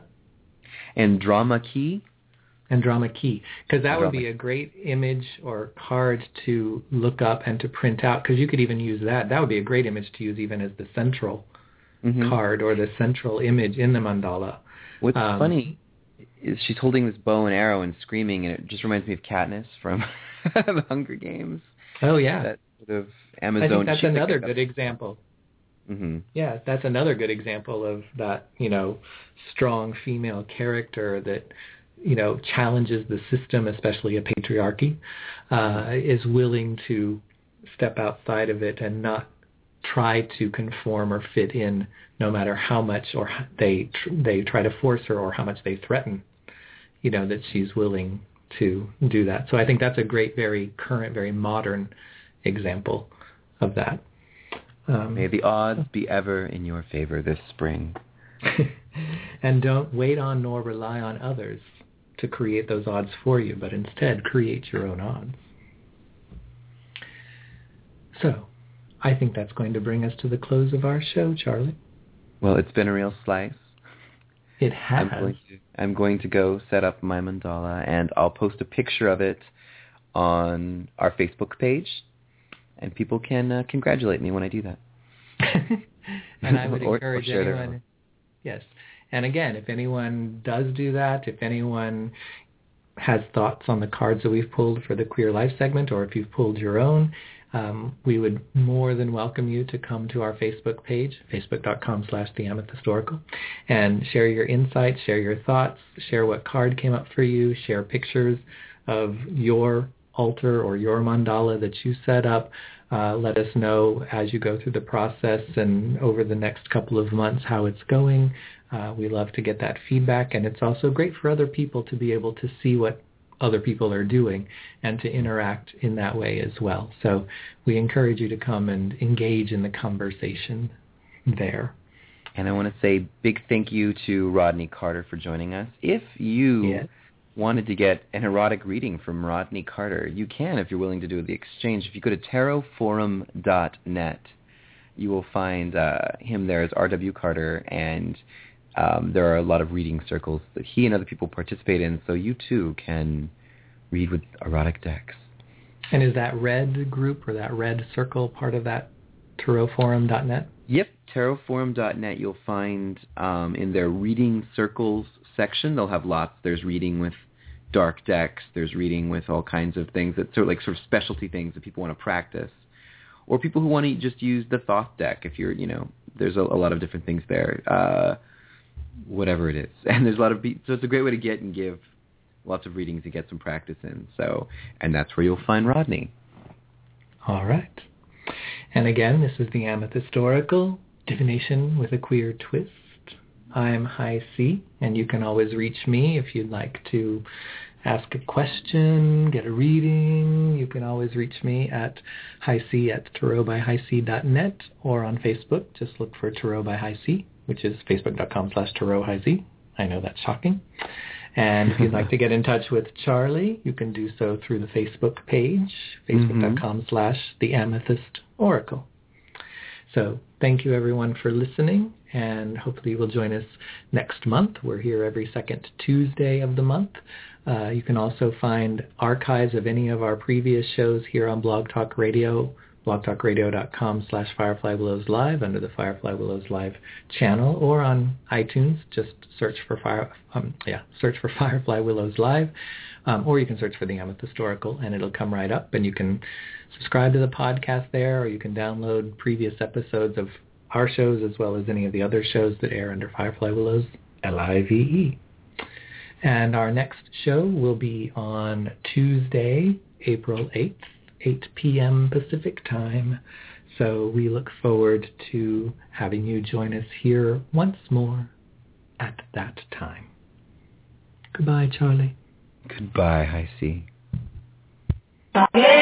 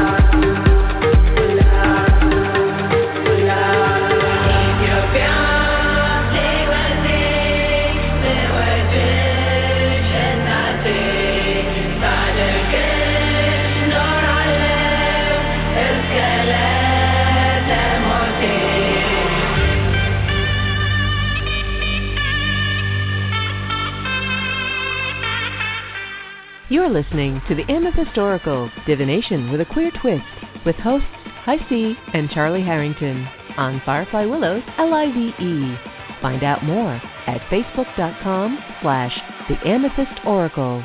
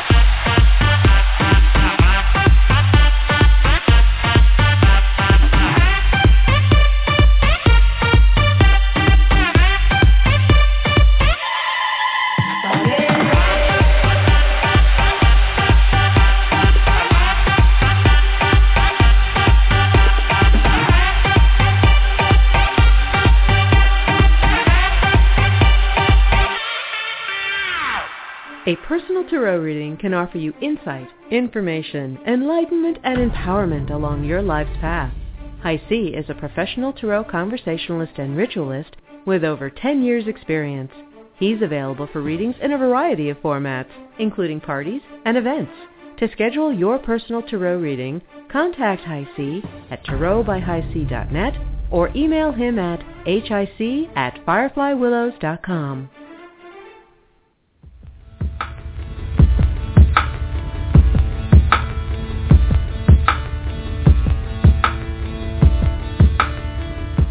The Amethyst The Oracle. Amethyst Oracle. Divination with a queer Divination twist. with a queer twist. Divination with a queer twist. The Amethyst Oracle.